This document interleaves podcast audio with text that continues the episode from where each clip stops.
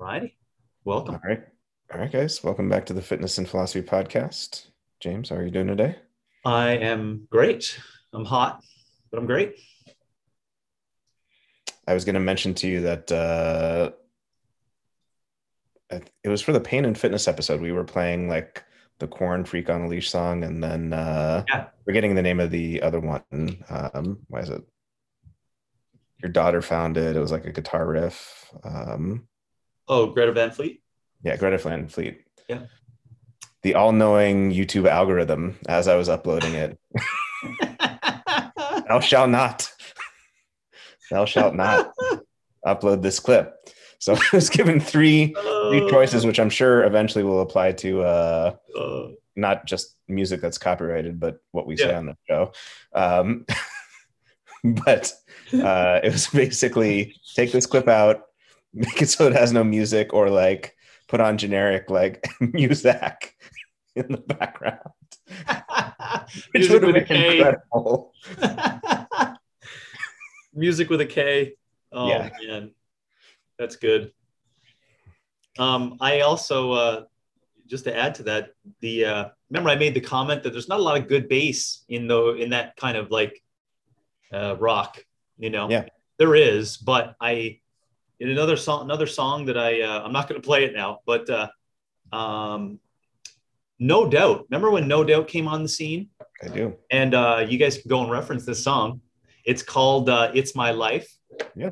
Um, man, and just listen really closely to the bass in there. Now, I'm not going to say it's as aggressive as Red Hot Chili Peppers or uh, or Korn, um, but uh, man, some good bass in there. And that guy was uh, he was legit. He was legit good. What an interesting group too, right?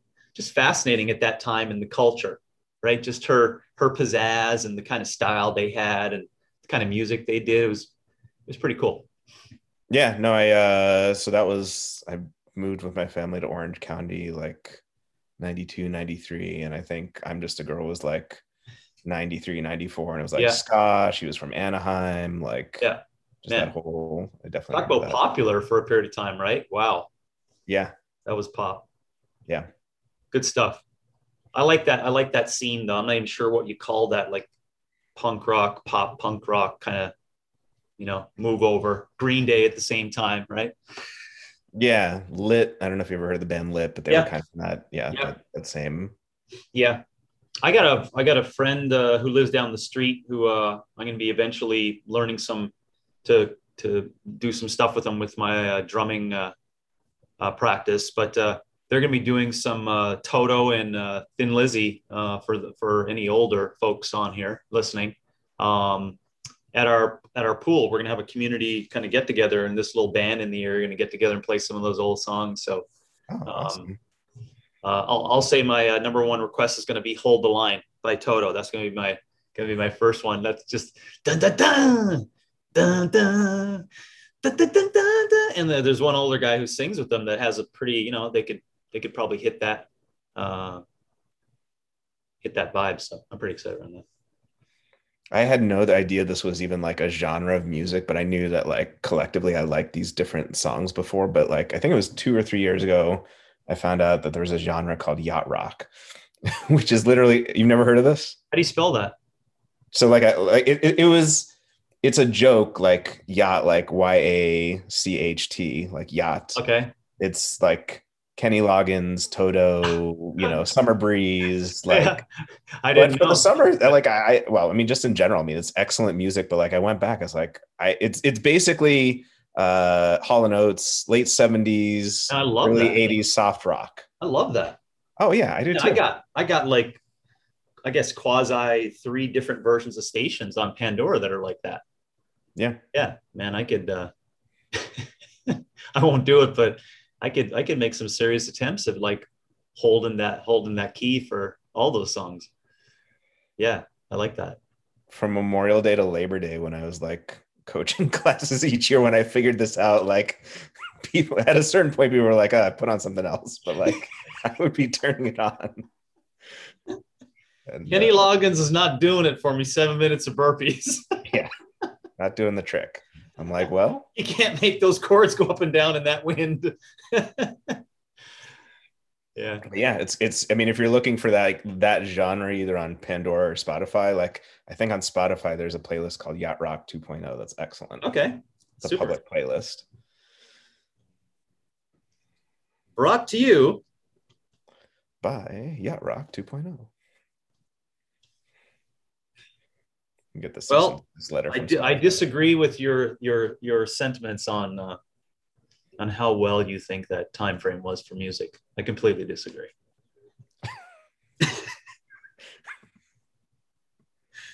It's all year, really. I mean, I disagree.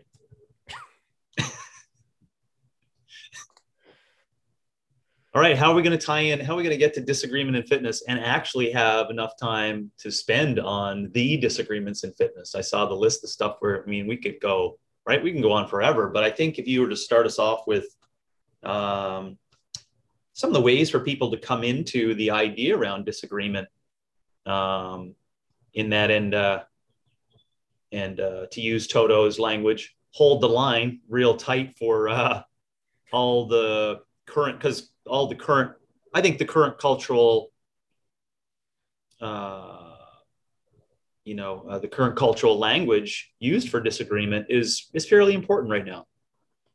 You know, so, so wow, you know, I There we go. completely agree. yeah, Maybe I shouldn't say that given the episode, but I completely agree.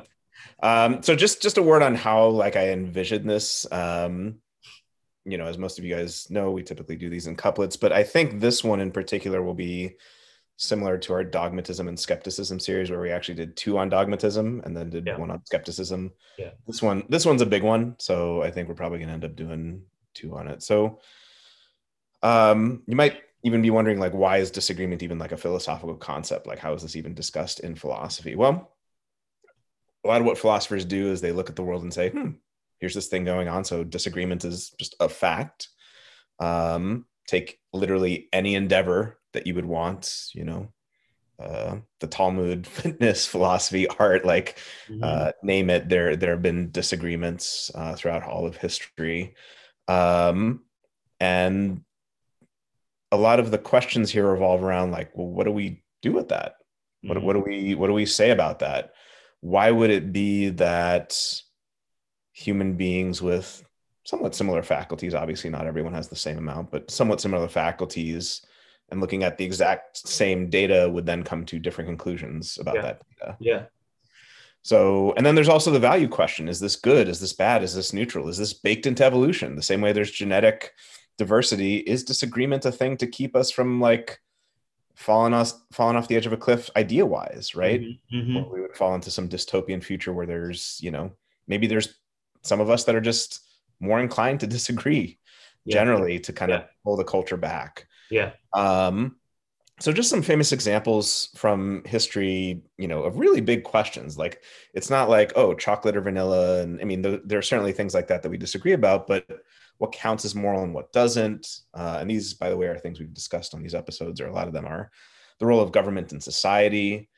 Um, Christians are currently 2.4 out of 7 billion, 7.5 billion people. Um, if you know uh, if this is supposed to be the absolute truth, why is it that more than half the world does not believe this? And if you collectively count up all humans in history, more humans than not have not believed this. So, how do what what sense do we make of this? And this isn't just a problem for Christianity. This is a problem for any religion, right? Uh, any religion, there's this question of not just why don't other people believe it if this is the truth, but why they're competing religions that make claims to entirely different truths. Yeah. And Uh, therefore lies a quote unquote disagreement because everyone Right. can agree on the same thing. So it's not 7.5 out of 7.5 billion people that all think the same thing, right? Right. Yeah. Um, how the world came to be, the existence of extraterrestrial life. That one's a bit easier to understand because it's kind of like, hmm, there's some data here, there's some data there. Mm. That one's a little bit easier to account for. The best way to live one's life, what happens after we die, how to raise children, whether to get married or not. So, going back to our liberty discussion, this is at least one very strong argument in favor of the notion that in a modern democratic pluralistic society where everyone has a different conception of the good it is better to err on the side of, generally speaking, one is allowed to pursue one's life as one chooses, legally speaking. Legally, we can then make Mm-hmm. different arguments about like optimal and whatnot beyond that, but legally, without interference from from other people. Yes. Yes. And that pro- that's uh, disagreed upon as well, depending upon Oh yeah, you know. But yeah, I get I get it. I get you. but but like that that fact right there, like it almost circles back on itself for people who like would would then make that point, right? Like the fact of disagreement is like, well, what do we do here? You're gonna Yeah. either people into believing what you believe, or Yeah. we're gonna have to get along. Yeah. Um, There was there was always a classic. What were what were these individuals in society called? Were they just classic skeptics?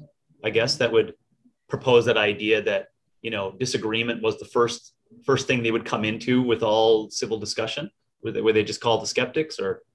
That's a Um, good question. I, I suppose maybe. I mean, I think a lot of this historically was born out of like, I mean, obviously there are different pockets of it in different times in the world, but like a lot of what we're talking about today comes from like the religious wars in Europe. Yeah. You know, and this notion of, you know, okay, Protestants. Yeah. yeah, we're right. No, we're right. No, we believe this. We believe this. Yeah. And then like how do we how do we get on given given that stuff without killing each other, essentially. Yeah. So another important issue is like, what are the causes of disagreement? You, you know, it's it's certainly an easy thing to account for disagreement if we can just say, hey, you don't have the same information as I do, or, or vice versa.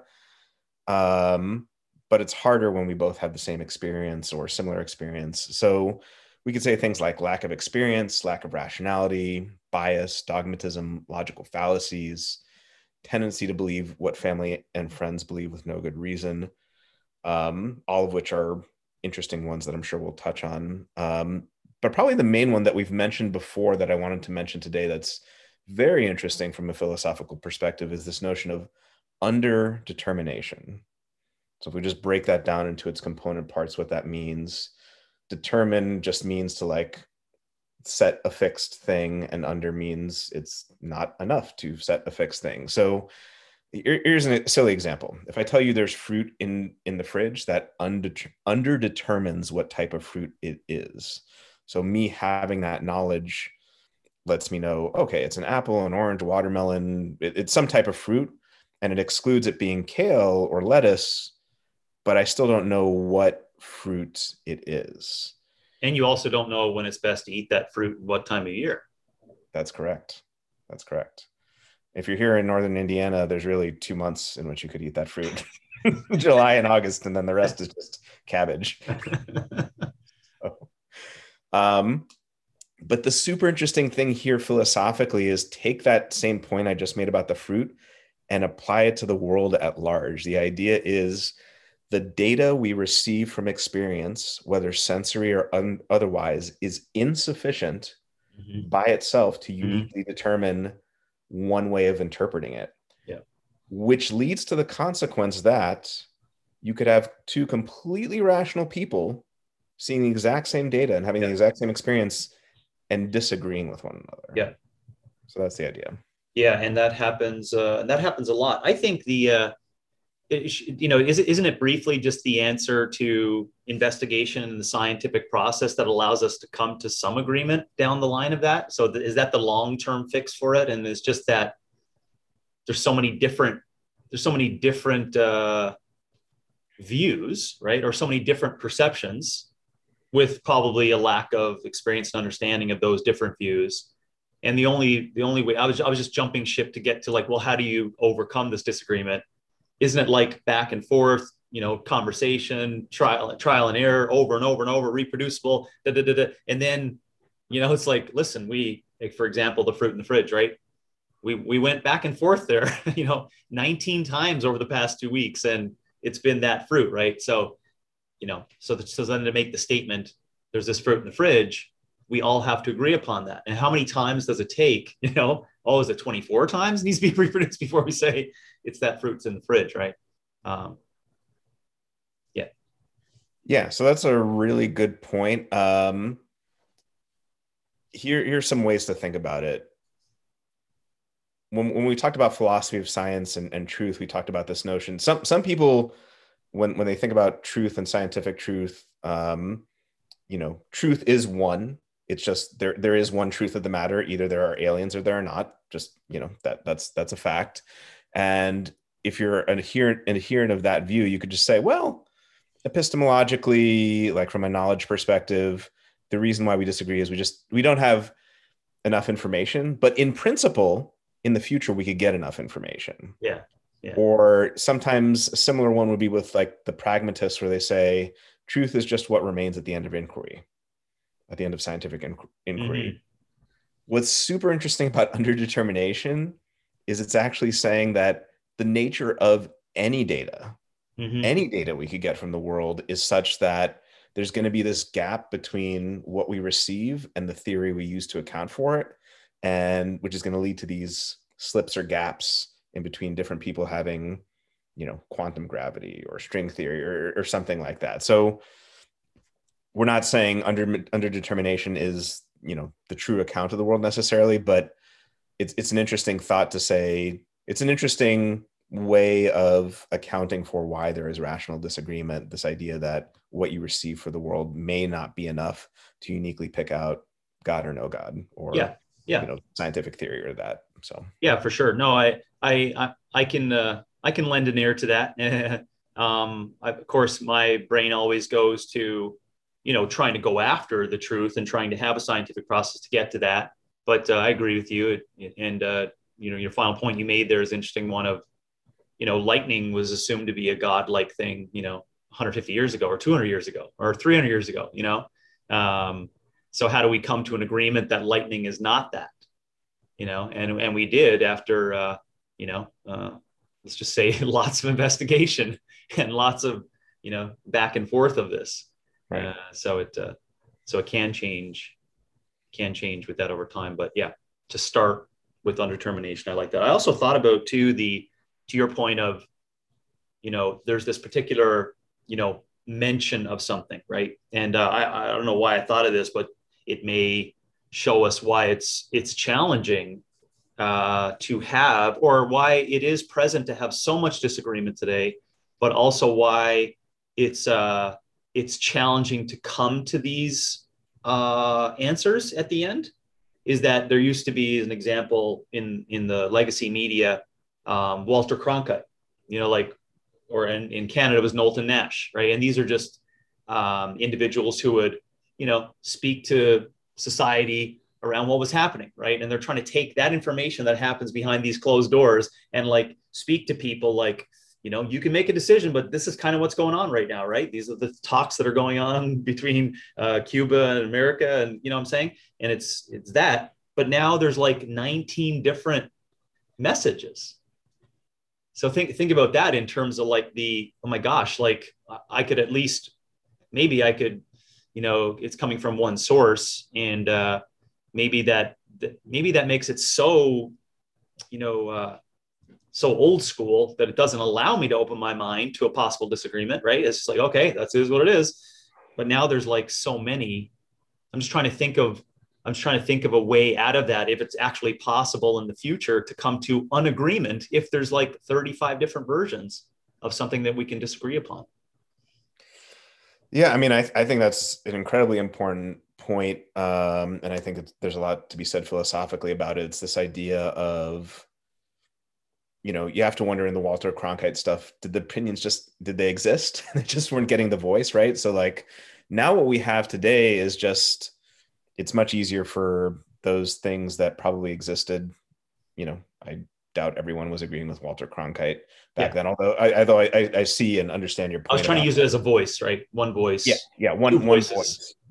Yeah. And you know, there is with humans, there's that you know idea of like the paradox of choice, right? When you're presented with too many options, you get you get overwhelmed. Um, I think today, what's troublesome about modernity, I don't.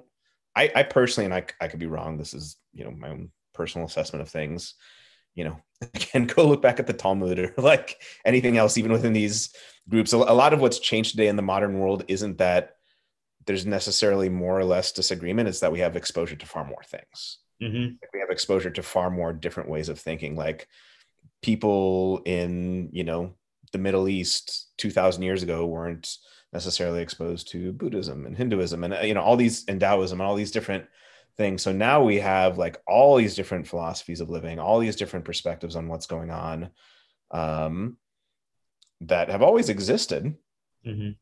in, in one form or another. But now we need to do a lot more philosophical work to be like, why is my view better than that view? Or how, how do I sustain what I believe in the face of that? So that's that's where I go with that. Yeah, yeah, for sure. Um, and I think we're essentially saying the same thing. I just the way the way I see it is just like I'm just trying to think of all the people receiving all those points of information. It's just it kind of it just makes it very cloudy.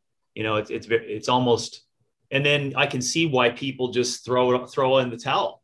You know, they're like, I I don't want to spend the time of trying to learn about all those concepts of all those different opportunities, right? It's just like, and you know what that does, right? You know, through mediocrity, that creates this like endeavor towards just nothingness, perhaps, right? They're like, I just want to throw in the towel. I don't want to listen to all of it. I'm just going to choose what, you know, works well for me. And we know how that gets people into trouble, right? You know, what works well for you right now is just because that's your motivations and that's your perspective, but that doesn't make it good, you know? Right. So I, I uh, think we're saying the same thing there. And I, anyways, I just, I guess I'm colored by that of seeing how much there is to get people to this uh, uh, point. Go back to what you said. How do we, you know, in disagreement? Um, I forget how you started, but experience is the word that I I looked at as as being like something that's really important, right? Um, how much experience is needed for you to filter all of that? You know, um, how much experience is needed for you actually to make the statement? like I disagree with that. You know, um, yeah, there's so much in that. Yeah, and I mean there are benefits and drawbacks to each approach, right? Like if you're in the insular tribal model, it's a lot easier to make a decision, right? Because it's Yeah. all sort of pre-filtered for you. Yeah. But then of course the drawback there is you know, not always, but in a lot of cases heavy dogmatism. You will Yeah. believe this, you will marry this person, this is the way you will raise your child. Um and you know, a lot a lot of what we have today is born out of a struggle against that. Now of course, now we have this tremendous freedom Yeah. which has a lot of good to it. But then, of course, the drawback, like you were saying, which I I totally agree is a a tough one, is yeah, just this overwhelm hmm in the face of so many different things, and where where does one even look for truth, and do we even bother with it when there's so many different competing versions? Yeah. And how hard it is to make the right decision, right? It's hard work. It's not easy, right? It's hard to make the to, to make that decision. And so let's just think about that in, in in our world in physical culture. How many people are resilient enough to handle a whole bunch of hard work, like 10 years of it? Yeah, something I think about a lot. It's it's hard to make hard decisions. It's it's a lot of energy to make difficult decisions. So And that's why there is something to be said for the pre-filtered version, you know, of your, Exactly. your tribe and your you know exactly, and- it's yeah. easy. It's easy. Yeah. yeah, it's it works for me. Yeah, We'll all agree to disagree. I know we're going there. whoa, whoa, whoa. Well, I mean that, but that, yeah, that brings us to yeah, one of the main philosophical things about disagreement is like, you know, what are some options for dealing with it? And there, there are many options, but I'm just going to, re, you know, bring Yeah. it down to two main ones. But yeah, I like this. um, you know, option one, just to you know keep it fairly easy to understand, different strokes for different folks, right? The pros here: less conflict, epistemological humility. We're all finite human beings. Let people be people. Um, cons: it seems to allow irrationality and dangerous positions to flourish, and objective truth takes a back seat. So, with either one of these positions that we're talking about, you know, option one or option two, like there is no all benefit and no drawback position. It doesn't exist. Okay. Mhm. So you, you you have to kind of, you know, stake your claim somewhere and, you know, say, well, this has better benefits and this has fewer drawbacks. But the different strokes for different folks thing seems appealing on the face of it, and maybe it applies to certain things, uh, like we'll get to with, you know, chocolate versus vanilla or, you know, rock versus rap or something like that. Um, but it does have these downstream consequences where you get this almost arbitrariness and you know no objective truth the flip side of that there is a is option two there is a fact of the matter and people who don't recognize that are just wrong like just full stop. Like mm-hmm. not sort of wrong or wrong for that time, but just wrong. Wrong period. Yes. And the pros here are objective truth takes a front seat, and we can call an irrational and dangerous positions what they are, and not hedge our bets and hem and haw and be like, well, you know, mm-hmm. that culture in that time. Yeah. Um, cons, it can lead to more conflict and have a tendency to, towards dogmatism. Yeah, this is where I, this goes back to our conversation, right? How I start to lend towards that over the past decade or so in criticizing those bad ideas of what I truly believe is against the fundamental truth, right? In basic lifestyle guidelines and resistance and et cetera, depending upon how I presumed to be the highest order concept, right? For fitness, right? And fit physical expression, et cetera. And how that could be seen to your point as dogmatism, right? We discussed that, right? It, it kind of can work it work back against itself, you know, for that. I uh, I also uh, remember Thomas Sowell's. Uh, I think it's Sowell. Uh, his words uh, on those those areas and those challenging topics. Two things to consider. Number one, go into it recognizing there's always trade offs. There's always trade offs. Like you, you're never gonna come. You know. So if you if you if you first understand that going into it, then I think you have a better let's call it you know artillery to work with all those challenges is going to come in front of you right? And then secondly i think maybe you could speak to it a little bit more you know where you're saying you know uh, it, it does come down to the context of the topic.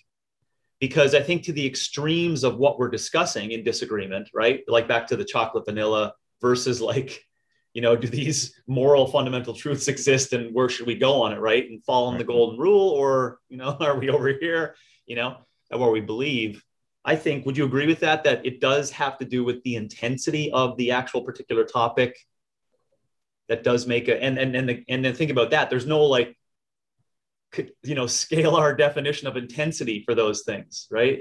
Because it's all in the eye of the beholder as to what's important. I'm sure there's some people. there's no tribes, but sure some people chocolate or vanilla gets you in the. Now listen, I was talking about ice cream here. You know, so if you're, you know, I'm sure there's some tribes that are like it's like the Twix commercials. They're so good. so good. Anyways, sort of sort of bring that through, but uh, any thoughts no. on for the No, it's a it's a great point. Um so I think there are a couple ways to look at it. So in terms of the intensity of debate need not necessarily reflect the kind of disagreement that is taking place so when we talk about different kinds of disagreement, you know, there are things that we sometimes in philosophy refer to as matters of taste. Mm-hmm. So yeah. those just in in kind, whether they are intense disagreements or not, are just things that, yeah, subjectively, no, you know, you like that and you like that, and who knows why? Genetics, family, you know, part of the world. Uh, I mean, I'm sure you've seen this. I'm, you know, we're, we're both kind of into food. There are. I remember reading this interesting article about like the extent to which a native born person of a particular like country um likes you know what seems like a disgusting fermented food from that place like you know you can really tell the person like yeah. you know uh what what's vegemite the, vegemite. Or uh what's what's the uh is it natto the one that's super high in vitamin k2 yeah. Yeah, yeah. and most people think it's just like gross. Yeah. So you know, a lot of these come down to culture and what you were raised yeah. in, what you were to exposed to early. Now, uh, there is one that seems to be a matter of taste. That is, in fact, a matter of objective fact. It is, it is sets versus reps, not reps versus. No, I'm just kidding. there are some people out there. I don't know why they think it's reps first and then sets, but. so They're doing a world of good with the forums. um, Brandon and I always joke about we we should have an episode just dedicated to that sets versus reps or reps versus sets. But I mean, those are perfect examples, right? Sets versus reps, reps versus sets, the metric system versus you know uh, standard American measurements. These are all just different ways of doing the same thing. Yes, some are more than efficient than others, but um, really matters of taste. But when we get to matters of fact, and going back to your point about like how do we um, how do we distinguish in kind between these different types of things? Is it the intensity of the disagreement or is it the nature of what we're discussing? When we're talking about matters of fact, like whether a vaccine is effective or not, or whether evolution is true, or whether we should have certain laws regarding drinking and driving. Here we can't just say, oh, tomato, tomato, you believe what you believe, and I believe what I believe. Like we have to get on with the world. And this is the fundamental tension of a modern democratic pluralistic society. On the one hand, you do have to say something like, we have different fundamental conceptions of the good, and you are allowed to live your life the way you want. Dot, dot, dot. There are questions. Uh, you know, if a Jehovah's Witness says that their child cannot receive a blood transfusion, whoa, okay, well, you know what I mean? Like, yeah. then then we run into uh, principles of harm versus different you know different conceptions of the good. So we have to be able to objectively say something mm-hmm.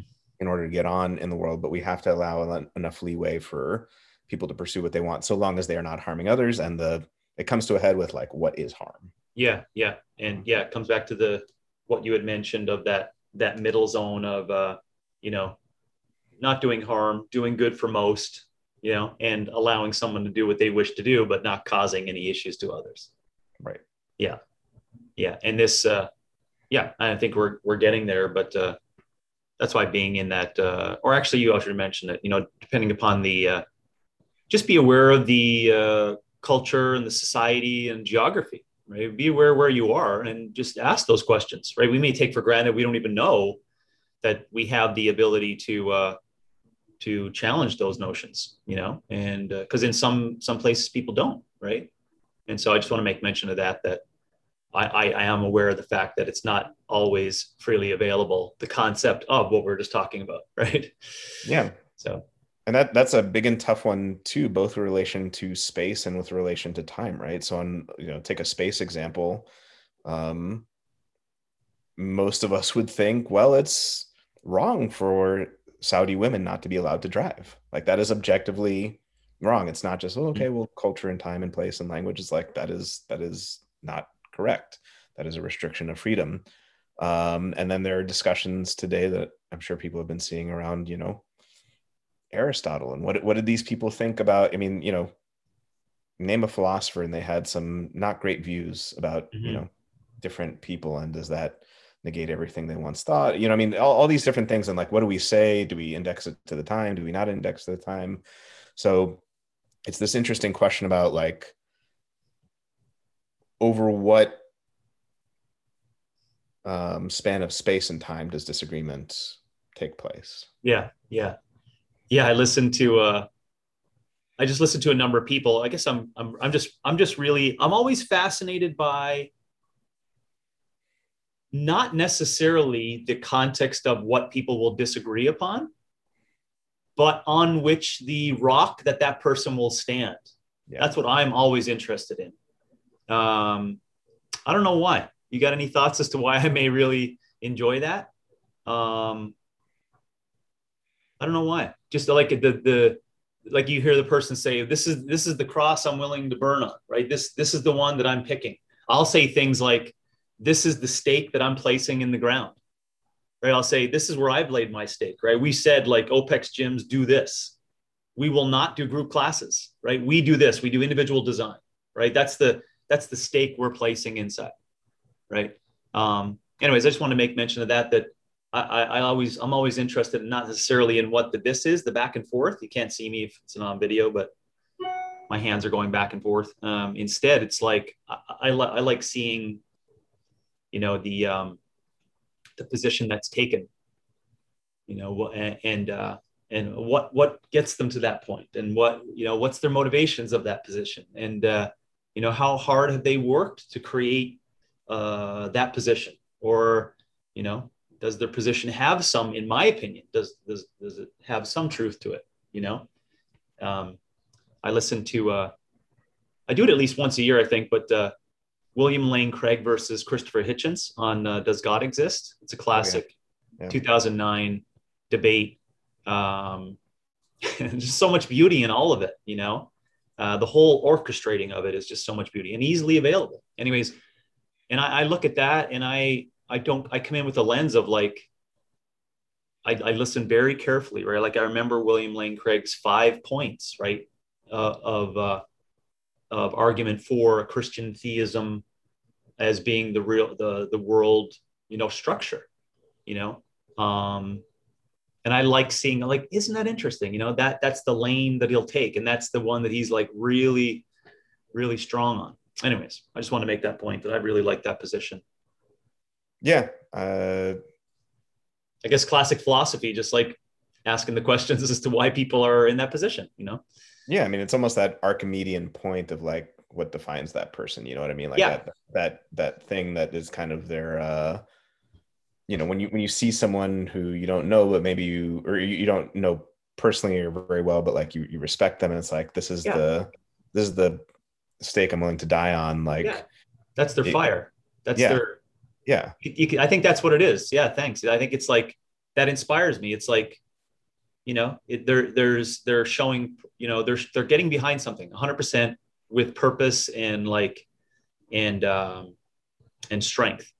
I guess it's conviction wrapped in that too, you know? Yeah. uh, and and that's cool. I think that's pretty cool. I think it's pretty neat. I think it's pretty neat that animals can do that.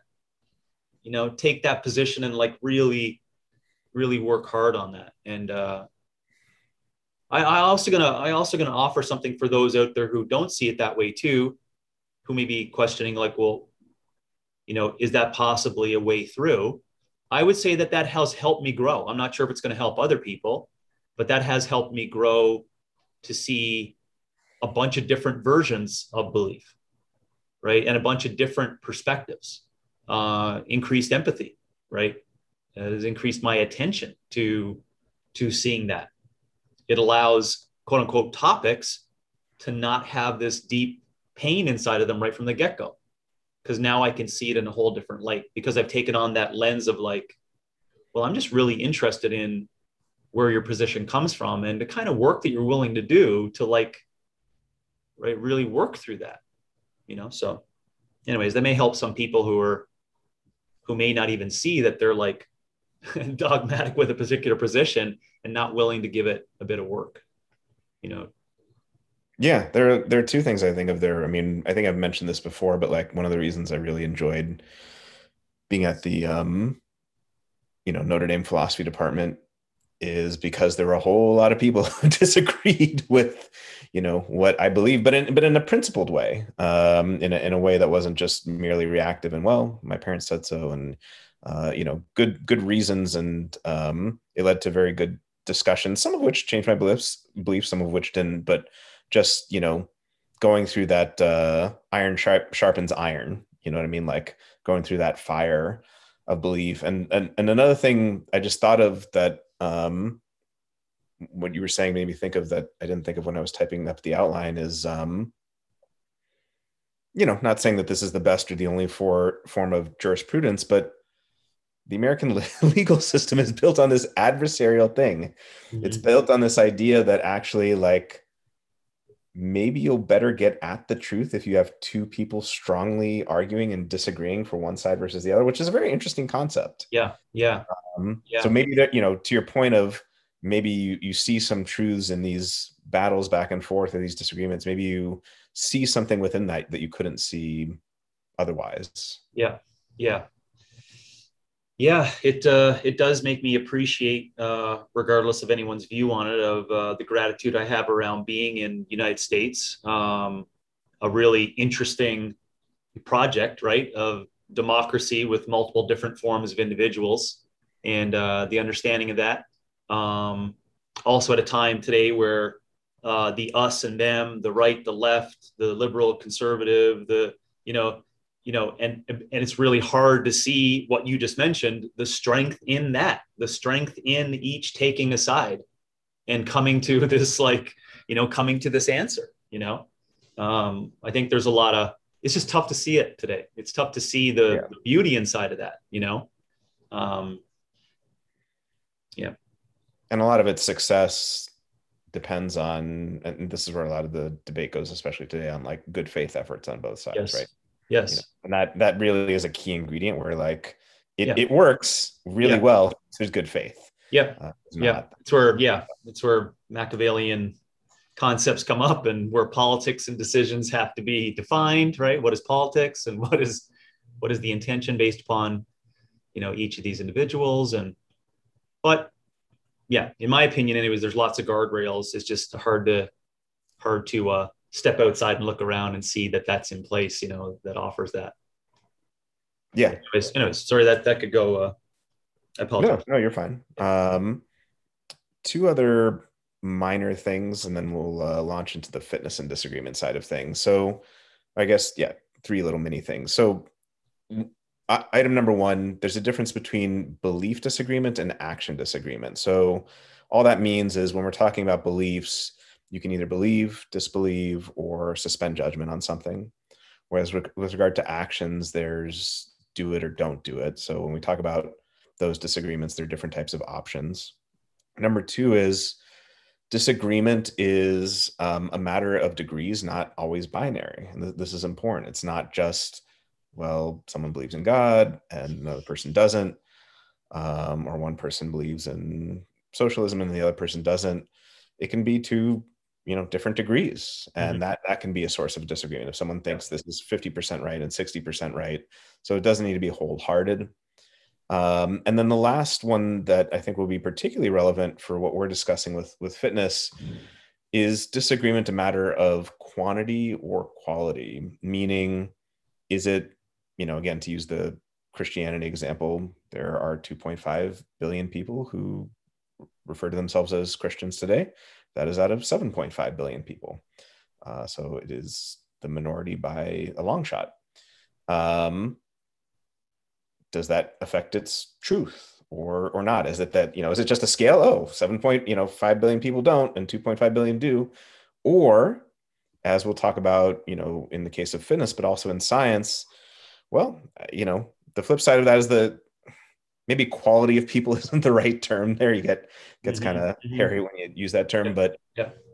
you know, I don't care if 10 million people don't think evolution is true or the entire world does. You know what I mean? Yeah. Like, are we talking about among evolutionary biologists, mm-hmm. right? So mm-hmm. this question of when we get when we get to fitness, you know, is it among experienced 20 year fitness coaches or is it you know just among the fitness population at large yeah so yeah. So in terms of disagreement and fitness um did you have anywhere you wanted to start? Did you want to start with any particular disagreements or the nature of disagreement or any, anything you want to start off on? No i, I was uh, i was thinking as as we were uh, kind of going through the notes prior to it is is that uh the list is long. Like it's it's a but I, but I keep thinking that um, the the one that creates the list, you know, um, has to give a pretty good explanation, a lengthy explanation as to why that disagreement occurs. You know, um, I also think about, um, you know, why are there why are there disagreements? you know, um, because it goes back to the to the thoughts on you know uh, people being born, you know, with this opportunity to be physically free and just do physical expression, right, for a lifetime, and and uh, and then you know, taking the idea of constructing this play, right, of like constructed ways of doing physical expression that doesn't have an underbelly of intentions, right, around long-term progression, is that uh, you know, then what are we disagreeing upon?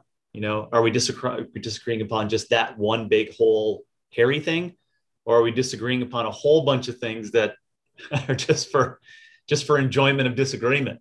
You know what I'm saying? So, and then I also think about uh, maybe I don't know how to language this, Robbie, but in my mind, some of the disagreements actually make no sense. That's just my opinion because they come from a place where we're not backing up to discuss, you know, the experience of the person discussing it, what is this whole concept of fitness? Where does this fit into society? You know I'm saying? It, you know, and I, I always walk back there because um, I just find so much. Uh, I just don't find a lot in the in the disagreements around like millimeters of beta ultrasonography gains in hypertrophy for trained individuals over 10 weeks. I'm, you know, I'm like, ah, man, I don't even know. I don't even know why I want to start the disagreement on that. And why is that, James? Um, maybe we shouldn't get bigger. You know, it's like it's the it's just well, where do you want to go with it? So that's where I there's a lot, lot there. Not sure if that helps us start anywhere, but no, I mean that's that's okay. I mean those are all good good points. I mean two things I thought of. You know, one I think this happened you know a couple months ago. We were talking about you know volume versus intensity. Yeah. You know, there's some there's some people out there who have been in the fitness game a long period of time. I think we were talking about you and Spieler potentially going on Rogan and you know kind of having this discussion of intensity versus volume. And um, to me that's one example of this more general super interesting philosophical question particularly as it relates to fitness. In the ideal scenario would either coaches and or just fitness individuals after 20 years of experience come to an agreement about the basics? Yeah. You know give them sufficient experience give them sufficient exposure to different yeah. modalities is it the case that they're all broadly going to agree just on principles? Are they going to agree on the details? Like what are your what are your thoughts on what what that would look like? Yeah i think that i think it would but i think that the experimentation of all the modalities is just is young. We're very young and we're we're in the infancy stage of this uh of you know this folly of exercise and participation right? It seems like we've got enough years and enough data to go on. And things are moving quickly so the data points are there and we can just extract it and read it. I don't i don't think so. So i, I do think that uh, i'll just take an idea maybe 2060 you know? Um, and before i even enter into that i know it'll be really weird but maybe in 2060 there'll be enough that have gone through that like multiple generations of just horseshit around honestly what is exercise prescription and how to do it and all the academia that you know needs to be super secretly held for a certain amount of people to kind of you know expose it to an audience of people who can't even express it. Um, you know until we get to the point where there'll be a number of people uh, who might just uh, stand up and say you know i think i think this is this is what it is. I think this is the, this is the truth. We, we went through the we went through that practice right? And uh, we did that experiment. And to my point the ones that i use is uh, is the concept of you know these two markers which are not even side fitness but you got to consistently look at because uh, culture might be upstream from fitness uh, for this particular point is obesity is not going down unbelievably with the increase in technology and et cetera right? And then uh, uh, secondarily this concept that i have are in terms of human resilience. And there's a whole bunch of things that i could say that indicate that overall humans are not more resilient over time so those two things are pointing towards us hopefully getting to an agreement at 2060, which is in 39 years, where we say yes, these like uh, these beliefs and the fundamental truths, because the because it, it's going to need a lot of repetition. It's going to need a lot of repetition, a lot of play. And if if if the if leg presses were invented in uh, 1835, um, and uh, globo gyms, you know, uh, with like uh, wood benches and and lifting jugs, you know, um, with reps and sets, not sets and reps uh, before 1900, then uh, I think I may have a better a better answer for you. Uh, Interesting. Yeah. So, in other words, you know, when we go back to that idea of like causes or sources of disagreement, you're saying relative to fitness specifically, as opposed to say philosophy or religion, where over time there's only been increased diversity of thought and, and disagreement and things like that with with fitness the reason why there's a lot of disagreement today is just because it's really in its infancy and yeah. if it had had more time to mature and yeah. Um, yeah the practice of it and uh and the um i think i think the intentions of it right? Like to, to be very reductionist it's it's only pertinent for the 20 to 30 year old you know, in the language and like, what are you doing and how you doing it and what's this and how's this and who teaches it and who sharing information and back and forth. And then, uh, you know, for not because, you know, you see a lot of 40 year olds around your facility, but from 40 years up, it's just like, eh, you know what I'm saying? So uh, it, it just needs a, yeah, it just needs a needs a longer time period before I think we'll be able to say things like that. And I could use other things like you know how many of, of me's are around right how many late 40 individuals who've been quote unquote coaching in some way shape or form either individuals or other coaches, for over 27 years. Right? Not a lot. Not a lot. So, so, so the question has to be remain has to be, be asked: What happened to those 10,000 other me's? Right? And, and reason why that's an important thing to think about is like, well, how are we going to come to a conclusion on an agreement of what is best for the long-term process of a coach and a client? Well, there's not a lot of people to talk about it. Why? Because, in my opinion, it's just chaos. It's just duct taping and trying to figure out how to do this thing. And then there's odd people like us who will speak out and go, maybe just this might be effective for for folks. And it's like, you know, it's tough. So so it's a dis- disagreement on 12 other voices. Why? Because and there's this one voice who quite possibly may be speaking the truth, but there's like 12 other voices, right? That's like, no, no, no, there's no way. And those 12 other voices are uh, inexperienced, right? Low in competency and unconscious to the fitness intentions. So there's 12 disagreeing points. There's one agreeing point.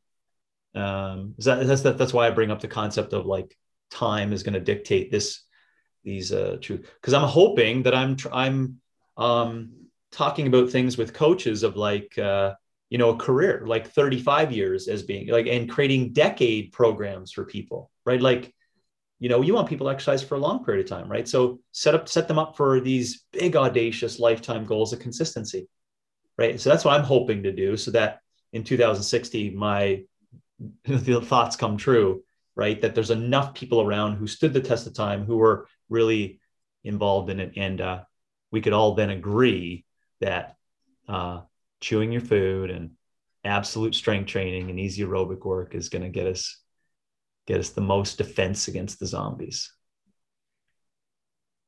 Who will probably have attacked by then. and if not, I bet you that will steal the deal. You know what would would would just kill kill me is that if I discover 39 years, I'll be I'll be 86. Yeah, I might be able to uh, to stay connected at that point in time and walk around. I'm not sure. Anyways, um, is how about if like if like uh, zombies have this uh, capability? This was actually a nightmare of mine that they had this capability of um, you know you you had to be you had to be really good at lactate in order to in order to defend the zombie.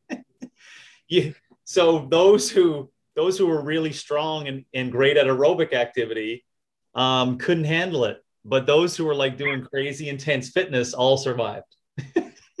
James, consummate nightmare. That's my nightmare. Only the people who do pain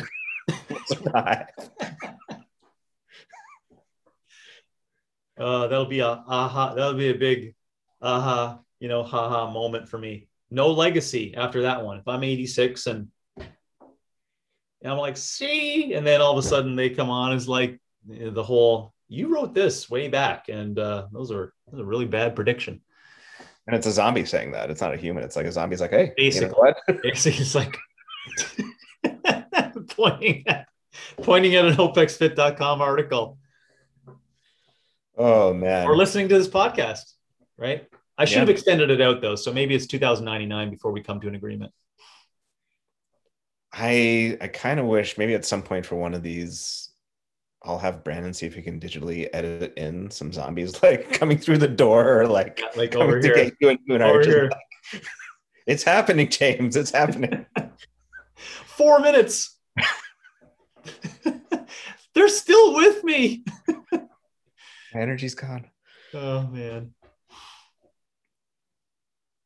So I guess on that point with the 2060 or the 2099 would that kind of goes back to our question of like quantity of disagreement versus quality in terms of the people. So when you say, you know, let's say it's 2060 or 2099 or whatever year it is, this philosophical question about disagreement, who is the we we're talking about? Is that experienced coaches that are now agreeing? Is that fitness individuals? Is that the collective? Like what are you quantifying over when you say that? Yeah, yeah. Um I was thinking right away of a collective agreement of the physical expression experience, all agreeing upon this is what it, it, it, it could look like to do the best for all of us.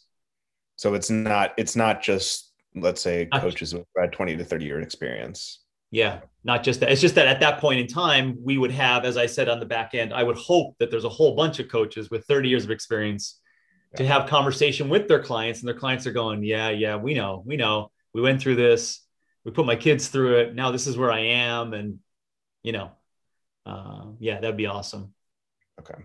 Yeah, because I'm also thinking about uh, the child that's born in a couple of years, right?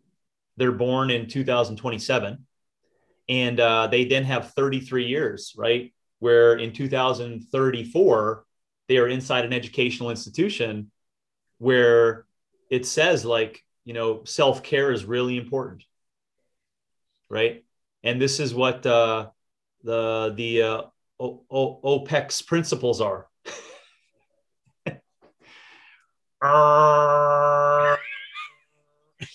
Call to prayer. it's coming. Okay, so there there would be. So the idea is that in 2060 or 2099 or whatever year we're, we're talking about overall general agreement um, among a decent number of people about the general principles of fitness. Now, a, a, caveat there that we have to mention for anything that you know, I don't know that we can say a specific threshold, but take anything that people broadly agree on evolution. There, there's still an incredibly large subset of the population that that does not. So yeah. we would just need to say something like, you know, this is very hand wavy, but among the relevant set of set of people, or something yeah. something to that effect. Yeah, for right? sure, for sure. Yeah. yeah, but but I have uh, I have hope in that for um, information and like how that gets out, and you know, people. Uh, yeah, you can read Steven Pinker's book on that about just the just the concept of some of the points that he just picks on for like this progress of whatever right? So those things can occur right? It just takes time and you know uh, I, I, but i do agree on your point that you know and maybe it'll get. maybe it'll come at a time where um, we just start recognizing that it it uh, quote unquote has to be a focus. It's just well accepted that it has to be a focus. Therefore there's more investigation over the next 30 years as opposed to like experimentation. Because i think that's what's happening. We're experimenting and playing. And uh and uh, at that point in time i think there'll be better explanations for uh, what that process is. Like in my opinion i've said this multiple times i think there's been million stories already written and millions of lives already lived as to what that physical expression should be. And i think that's fairly general in my opinion like it's it's a general synopsis, um, and it doesn't all look the same, right? Like as I said multiple times, we we forget the you know the the, the farmer, right? The physicality, and people are like, oh, they didn't work out. it's just the language of it. They they did physical expression like all the time, you know. So I'm classifying all of those examples in one for that, right? One thing I'm curious about, and you don't need to name names, or uh, you know, maybe we could talk about ideas if if they're here. But um, obviously, both you and I agree that there's a lot of disagreements within fitness that are mistaken or misguided or based on faulty principles and stuff like that. Mm-hmm. Are there any principled disagreements in fitness that you can think of that you know we, we still haven't resolved or is, is there anyone again you don't need to name names if you don't want to but yeah. like you know james you believe this set of things are there other folks who've been out there you know i know a bunch of them have dropped off but there are also a bunch who have not um, who you know think differently who, who have yeah. different perspectives on things where you think oh with relation to that topic whatever that topic may be that's still something we need to resolve or we're still figuring out or you've learned something through the disagreement. And any any thoughts there?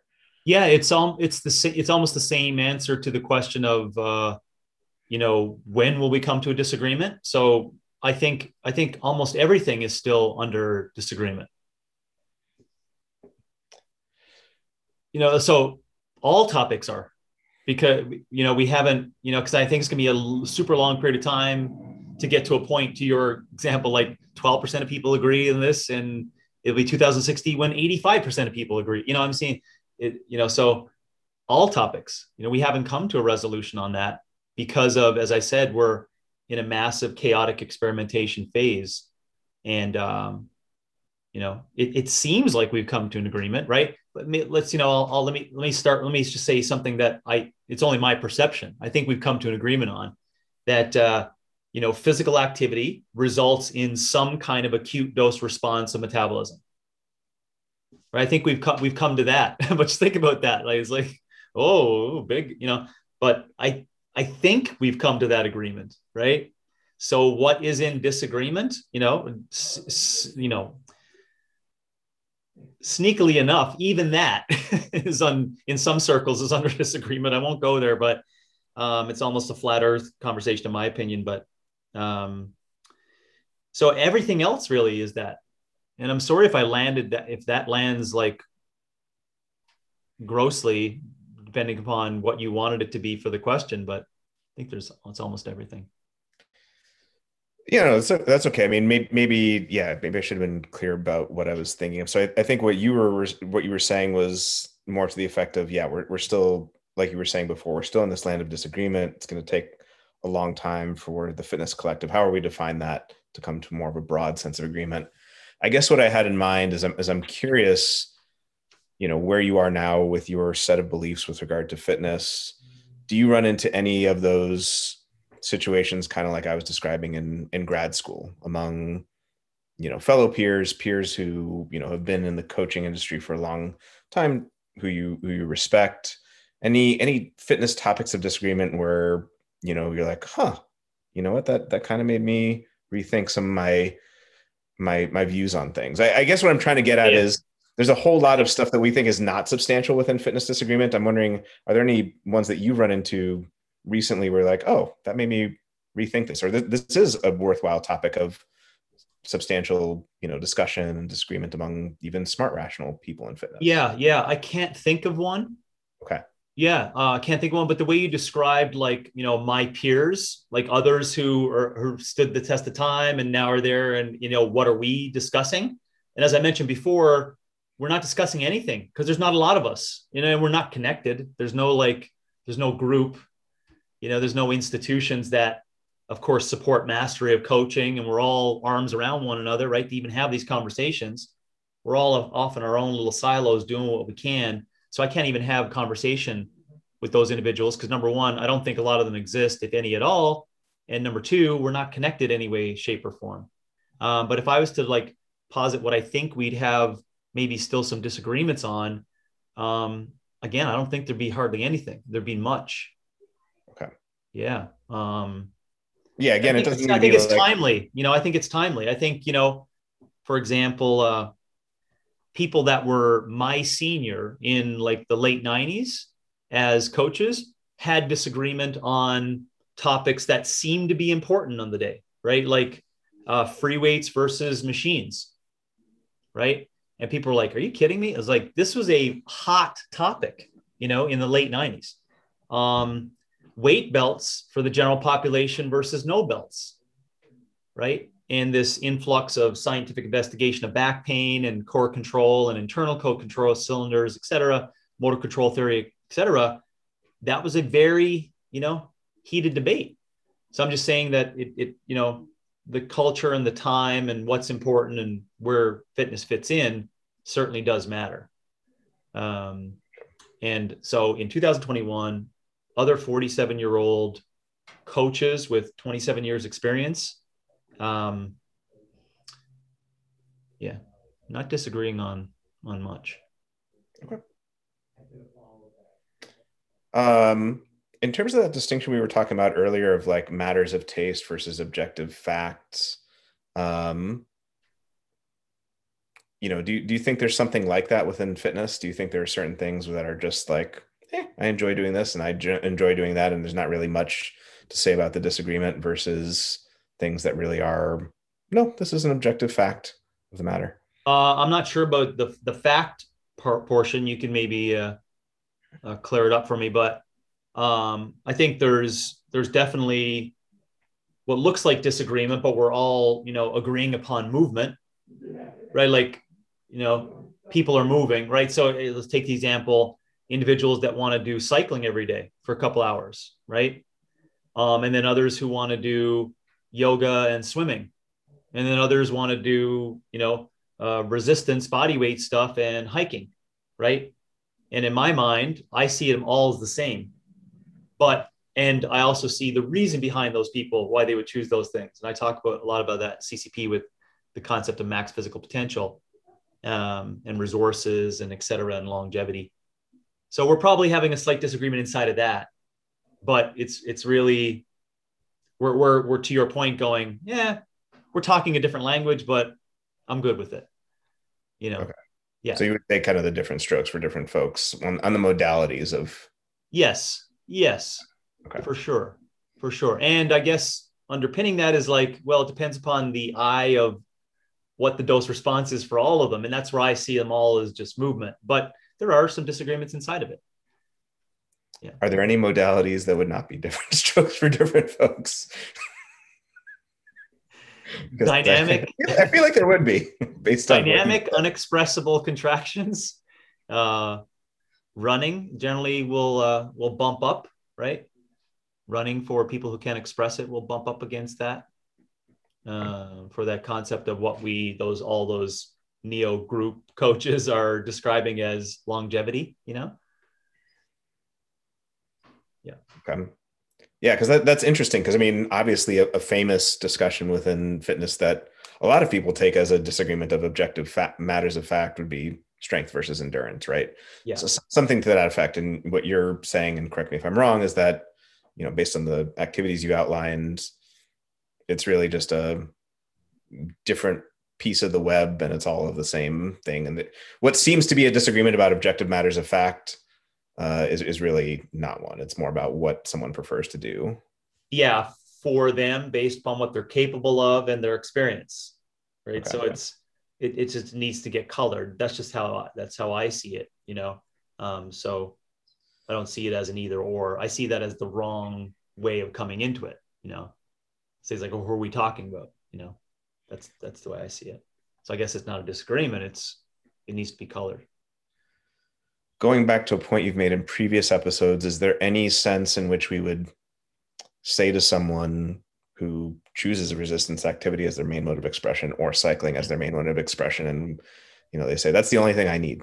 Yeah. Would we then disagree with them and say well cyclist hey yeah. you know let's uh, do some push-ups and yes. what, what are your thoughts on and and if we say that okay well then there are some like we're getting back into that matters of fact like yes, we're, we're, yes okay. Yes. Yeah yeah, and uh, so just to play out what I would say there, um, you know, uh, it's not nothing more. I'm not I'm not going to drop a special term here, but it's education, right? It's taking the personalization interest in, you know, because as a coach, you're going to say, well, this is what I believe to be um, um, a truth is that there needs to be these balance of things, right? And so we can express these two things, and you can go as deep as you want into the natural, you know, uh, capable practice of real challenging contractions, right? And stuff that goes like this, right? And and they're they're the clients like, yeah, I I do a lot of this, right? And you're like, yeah, I'm not saying that that that is that's uh, not enough or that's not worthy. I'm just saying that let's have this discussion on education around really hard things, right? And um, knee pain. Let's discuss that oh, I heard, you know, people have had heart attacks with hard contractions. Let's discuss that. I heard people hurt their backs with hard contractions. Let's discuss that. It takes a takes a long time. So see what I just did there as a coach. I'm just offering, you know, a more educated answer to instead of just saying, well, listen, you know, you just don't know. and I know. And so this is what you need to do. You just like cycling. You think that's the only way, you know, but you need to balance it out with some contractions. And this is why. Okay. Yeah, I mean, going back to that point of like, and that's why I mentioned. Sorry, Robbie, just so I oh, could play out what I mentioned earlier of max potential. Potential for those who are not aware of that in CCP, you know, I, I talk about why a whole bunch of people. That's why I use cycling. Why a whole bunch of people choose cycling when they're 60 till they're 90, you know, and the odd push up and squat. And I still think that's higher order. Why? Because they did 35 years of really hard contractions. So, so now you can see it's like, well, what's the definition of resisting entropy and what needs to be the modality to maintain that? Do you see how that's colored differently than someone who had zero experience and thinks that cycling two hours a day is the answer? So that's what i meant by it has to be individualized based upon this concept of what have you strived towards right? Have you done this these years of those two bipolar pieces right? Hard contractions easy aerobic work and played each of them out you know yeah, no, that's that's that's a great point, and uh, I mean certainly there are some that have done both, but I, th- I, think we both know plenty of people who uh, you know who are just like they are in love with one modality and just haven't yeah. even touched the other. Yeah. Mm-hmm. Um, but uh, yeah, I think that's an important distinction to to kind of clarify for people what we were you know what what you were saying there. So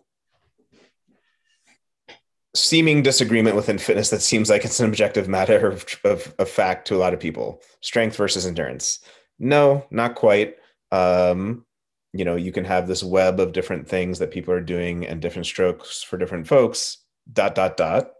There's still an objective matter of fact about for health and longevity and you know the achievement of max human potential where we can't just say well you cycled for 30 years and never touched a dumbbell or a push-up. Like we gotta we're still pushing that in there. That's still objective yes. matter of, of, fact. Yes. Yeah. Mm-hmm. um what do you see as the consequences of disagreement in fitness? Do you think it's all harmful? Is any of it beneficial? Um what are your thoughts on on that? Um well i think uh i think yeah so well this is what i say you know i i, I think we're at a point in time where uh, coaches or whoever is a part of it as a coach inside of fitness can't only abide by the book. They they can't do that. It's it's it's not enough now. It's not enough just to have the book and conviction and belief and have all the technical capabilities of of uh, invoking change in behaviors and actions in people um, it is our burden now as coaches to also criticize bad ideas um, and have disagreements, whether it's in your tribe, in your public forum, uh, for your own practice of getting better at disagreements. My opinion is that you need to jump outside of those that are just inside your chamber and have disagreements, you know, kindly the right way. Why? Because you're embarking on the steps to improve the systems and the collective. And if you don't do that as a coach from day one up until 35 years inside your business, right? Um, just because of the current times, we're all going to be swallowed and eaten up. So uh, disagreement is a is currently Robbie um, a very important part of the repertoire of a coach. Now, disagreement may sound like, you know, this nefarious intention, right? Trolling, etc. No, I, I put it in the classification of consultation and conversation and communication. Right. So, what happens inside of all those three C's? Possible disagreement. So it's it's not it, it comes with uh, very positive intentions, right? But why are you disagreeing with it, right? You could be saying, Are you really going to spend all your time disagreeing with clients who just want to bike all the time? No, you're not. You're not. But what you're going to need to be able to do is to disagree with someone down the street with a who's on the megaphone saying that 60 seconds three times a week is the answer to all their woes plus this home food delivery system. So you can't allow that to go on.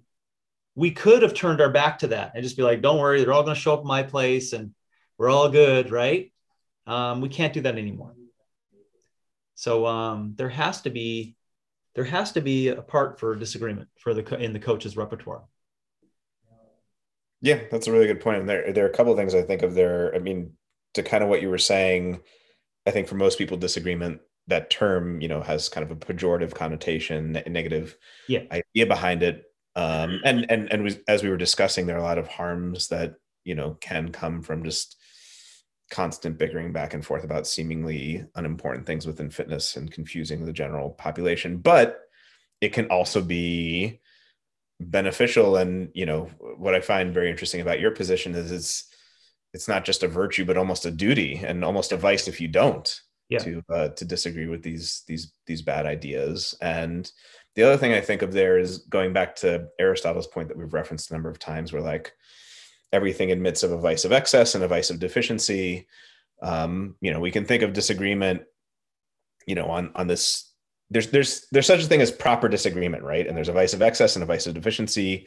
Trolling being the vice of excess, where it's like wrong, no, you know, just Yeah. smashing the button. Um, but proper disagreement would be um, educated disagreement with good intentions and you know trying to lead people to more of a objective truth side of things Yeah, and the medium has to be discussed there too, because I just think that you know over the past ten years we've uh, gotten very comfortable with what we perceive to be our mode of communication for disagreement. Um, and that's why I'm, you know, I'm, I'm, you know, I'm older, I'm more traditional based upon that, and I'm biased to it. And I, yes, I, I don't think I've, uh, I've meshed well with the new concept of, of relationships, um, if it's not obvious. and, um, and I think that uh, I just really do do believe that when I say those things, like, and I, I would say, Robbie, maybe it's not criticizing bad ideas, maybe it's just criticizing other ideas. You know, I should probably change my language on that because you know you're presuming with bad ideas that they don't have any objective truth inside of what they're mentioning, right? That he immediately says you're not open to that. You're not even open to the concept of what they're saying of the 60 seconds three times a week. But I would say that you need to do that boots on the ground right? Like we need to talk about the medium in which that occurs, right? Um, and that that has to be like conversation. Like you need to like go and speak to that coach, right? Who's holding the megaphone on the thing is like, listen, when you're done, you know, can we chat for for 10 minutes, you know? Um, because this is what I this is what I see to be true in the practice that I'm doing, right? And have you thought about these things, right? Like what happens when, you know, people uh, adapt to 60 seconds three times a week? What do they do then? You know, and then the, the laundry list of other questions you could ask them. Do you see that? But that can occur on Twitter. And we think it does. We think that's where the public square is for disagreement. Um, and if fitness, if fitness falls inside of that, I mean, we're, we're just, we're dead in the water. You know, it's going to be, it's going to be more chaos for the public, right? When they stick their head up with like, who's saying some truths that I could like grasp onto and really fall in love with, right? They're just going to choose whatever, you know, works well for them. And we know where that gets us. So, um, so what you're saying is we need to go to Clubhouse instead of Twitter. Pretty much. Gosh, even that is a that's a scary proposition of the turning into something. But but the, whatever the whatever the you know, yeah, the the in even the, the in-person visceral communication is really important you know um and that's uh you know i tell coaches about that a lot not just their clients you know um you know make make yourself really strong and then start teaching those around you um, and then be ready because you're going to have to do it. You're going to and the reason why you're going to have to do it and go speak to the person on the megaphone is that if you want to grow beyond just those around you in your ecosystem, right? And you want to help you the system, like your whole business and in your community uh, writ large, then you're going to have to start that. And then if you truly long term are inspired, like I am at this point in time, of helping the collective and asking those big questions, you're going to have to know how to get into that public square, you know, and have that disagreement. Yeah, the space of reasons and have reasons to back your stuff up and lob something over the net and then someone else lobs something back and yes. um yes. you know when i think about the uh you know to make the philosophy connection here when i think about the history of philosophy like some, some of the greatest philosophy comes out of you know plato and aristotle like student and uh teacher like tremendous disagreements tremendous. Mm-hmm. human kant you know not not student and teacher per se but you know temporally uh similar thing like tremendous disagreements but there's there's a lot that comes out of that and you know forward progression that comes out of thinking through someone else's ideas and thinking well is this right? Is it not? What do we say about it? And so. Yeah. And uh, you just made me think about disagreement takes time as well you know like for everyone to lay their facts out you know that's that's a long time. Um like the mention like i mentioned the uh, uh Bill Craig and uh, and Christopher Hitchens. That's a two hour, 45 minute thing. You can't you can't two times that and get the benefit of it. You got to watch it. You got to watch for two hours, 45 minutes. And then after like my, my, my notes, I mean, there's like an hour of notes, you know? So it's, it's not a, a 15 second reel. What's that? It's not a 15 second Instagram reel. No, no, it's not right. It's not. So yeah, lots of, uh, lots of challenges inside that, but Hey, it's all right. It's a part of it. I keep thinking about, uh, you know, what what would we be all be doing if we didn't have disagreement as well? You know, um, I think we'd be coming up with things like my mentors were in the '90s, right? You know, arguing in forums over uh, is it the transverse abdominis or multifidus? You know, it's like, yeah, uh, crazy. So yeah, that's an interesting question about human nature. Is it such that just in principle, maybe from an evolutionary perspective or what have you, that we're just, you know, there's there's too much agreement and there's just gonna, you know, some set of people is gonna spring up to be like, nope, um, or does that, or does that actually track the truth? Right? Is that just some feature of humanity where like we're gonna disagree just for the sake of disagreement and it need not track the truth, or is it when you know there's only legit disagreement when it's tracking like what's objectively true. It's an mm-hmm. interesting one. I'm not sure. Yeah. yeah. Yeah. Um and then i guess last question i had for for this one is um do you think that agreement in fitness has increased or decreased over time? And follow up to that if it's decreased what do you see as the inflection point that's going to get us to 2099 so yeah those are the two questions. Yeah um i think it has uh you asked if disagreement has increased or decreased? Correct. Yeah disagreement has tremendously increased because of information options choices who's right who's wrong what is fitness how do we do this etc um, and i think it'll be it'll be stuff that's data that's not even inside of fitness that will get us to that change point. Um, and i think uh, it's unfortunate but um, it's our current investigation in terms of what we consider general health and mental health and physical capabilities. And i think that over time we will not be able to like we'll go through all the all the biohacking. We're in a biohacking phase right? All the biohacking and all the telomere investigation all the gene studies right? 23andme and all these all these things. And then over time we're like yeah we got all this fucking data and we all these apps and all this technology and we're all really sick. Really sick. Like can't do basic day-to-day things like even worse than you know i'm saying? So um, and if that seems dystopic, well, just look at the data. We're not, as I said, we're not we're not improving general health measures around the world, you know, tremendously every month, right? And don't use factors of pulling 150,000 people out of poverty every every day as as that, you know.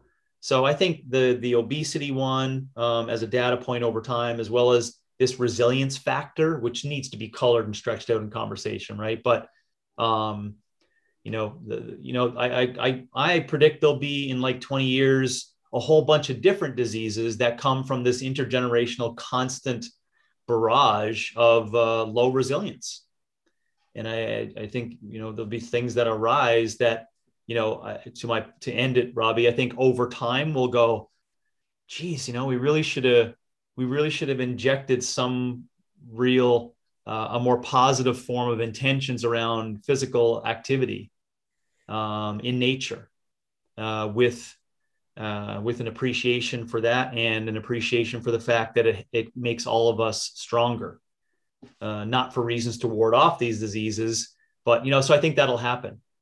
And i'm not saying that then all of a sudden it'll be like you know uh, you know the skies will open up and and things will be different. I think it'll actually be you know possibly worse.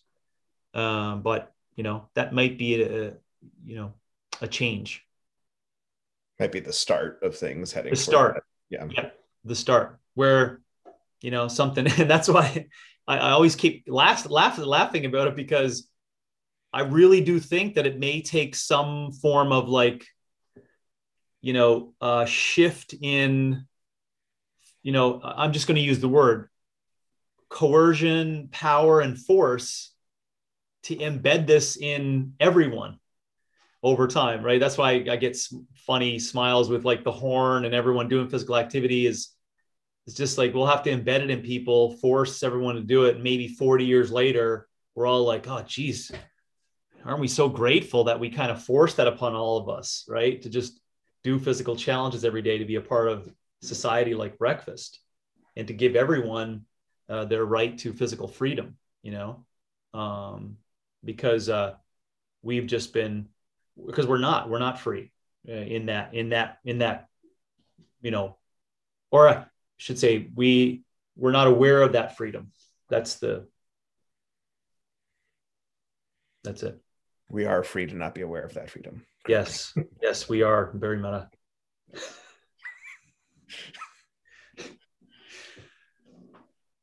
Oh man. Any uh any any final thoughts there on disagreement no, I think uh, we we covered a you know, I think where we where we could go, or if we decide to, or is actually like just do an entire podcast on the the actual disagreements. Like, what are the actual disagreements, and you know, what is the one side, what is the other, where does this occur, and not hold any judgment on either, but just be like, and not go into well, how do we come up with what those truths are inside those, uh, like I generally like to do.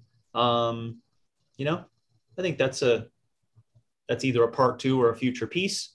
But I think we did a good job of just, you know, where disagreement ties in from philosophy and its understanding. I think you gave a couple of great points that I learned from of, of you know, where my faults are and why I take positions in certain area and why I believe what I do. And I think that's going to be helpful to others as well. So I think we did, I think we did a good job of that. Yeah. And I, I learned a lot too. And I think, um, yeah i mean just just even the notion of um that's such an interesting notion the i the idea of disagreement at least today being a virtue you know something you've got to go and strike out as and do as a fitness coach or a health coach. It's uh a very very interesting notion because like you like you said most people think of disagreement as not not the polite thing to do or only do it if you're forced to but even the idea of like not just doing it if you're if you're faced with something you disagree with but actively going out and and calling yeah. these out. Yeah. Yeah, yeah, and uh, yeah, we could play that one out, you know, because uh, there's there's also like a stepwise sequence to that too, right? You don't just start disagreeing from day one as a coach, right? Um, you know what I believe in is coaches need to spend a lot of time on working on themselves for a couple of years, right? right. Um, and then you can, you know, be a part of this conversation, right? Where you're like sitting in the crowd watching the disagreement, and you just, you're just like, okay, interesting, like I did, right? Oh, weight belts, no weight belts. That was interesting, you know? Um, and then you start teaching your people, right? Those around you, and you're affecting the couple years. then after that, now you're putting your hand up, right? So someone's up there speaking, and you're like, just a second, right? I got this idea based upon what how what people should have with their intentions of exercise. So how do you answer that? So what you just did there was disagreement with their notion that 60 seconds is going to fix everything. you know, so there's a there's a timeline sequence to that to what you're you know what you just mentioned that you found interesting with the uh, the virtue. Uh, so I'm just trying to I'm going to quickly think about that. I have, I have um, a list there that's uh, awareness, attentiveness, and authenticity, and trust, and empathy, and vulnerability um, as those like you know coach attributes. And uh, yeah i think disagreement you know comes on the back end of those. They're going to happen with that as i mentioned the consultation communication conversation process. Attack would help with alliteration would but, but would not be the right not, not the right way. We don't want to make it uh, cobra kai strike it will make people sit up and listen. Yeah well, I did. I think he said attack. Cobra Kai, strike first, strike fast, no mercy. I haven't, I haven't started it or watched it whatsoever. But guess what? Hannah uh, was not a part of the former story, which yeah. I was, and she loves it. My daughter loves that. and is telling me shows all the time, Dad, Danny, and the history. I was like, yeah, exactly. Remember this what happened, Mr. Miyagi? Is I was like, yeah, exactly. So it, it's a pretty cool like generational connection there. It's it a it's a great show and b I mean from what I've read that's precisely why it's it's done so well is like they did a great job for like you know this generation but also for like you know people who actually saw the original Karate Kid. Yeah, yeah. See this, then there is there is the benefit of this new media, right? Like for example, my daughters are interested in Friends, and now they have a HBO special coming out on uh, them reuniting, and my daughters are interested in seeing it. Yeah. Right. So think about that. I mean, I, that was my like Thursday night, you know. Yeah. So pretty cool the way that's connected. And we have no disagreement on that one. Let me tell you. No, There's agreement in our household. How you doing? they one both of my know how to do that really well. time. Yeah. You were saying before that one of your uh, nightmares is the way people would survive the zombie attack would be being really good at OPEX pain. I joked with uh, Brandon a while back that one of my uh, quasi dreams, which is obviously not going to come to pass, would have been you sitting there with me at my level two and just like actively like because even back, I mean, it was that was uh yeah, it was like yeah, Slow uh, hand raise every time as they start the conversation, right? And he, I mean, that was yeah. That I mean, that was a while ago now for me. And you know, even, even then, like, if you're not doing the same programming your clients are doing, you know, I mean, or just uh, and uh, you know, if it's not out of the hopper, I mean, just just really like, what the what the what, what the what the? what the what the what the? But yeah. So anyway, Uh, yeah. I thought no nightmares no nightmares to that one although uh, I, I would like to see that i would like to see that meme come to life where um, somehow that set up you know 2090 situation. Zombies are like so glycolytic. And i'm i'm in this room like john nash with shit on the walls aerobic and strength and all these paperwork and i'm just like burning place down. Uh, like an Oh. old guy old guy showing this massive life's work frustration right uh, it was supposed to be gain plus sustain, and then it's like pain. It's like, God damn it.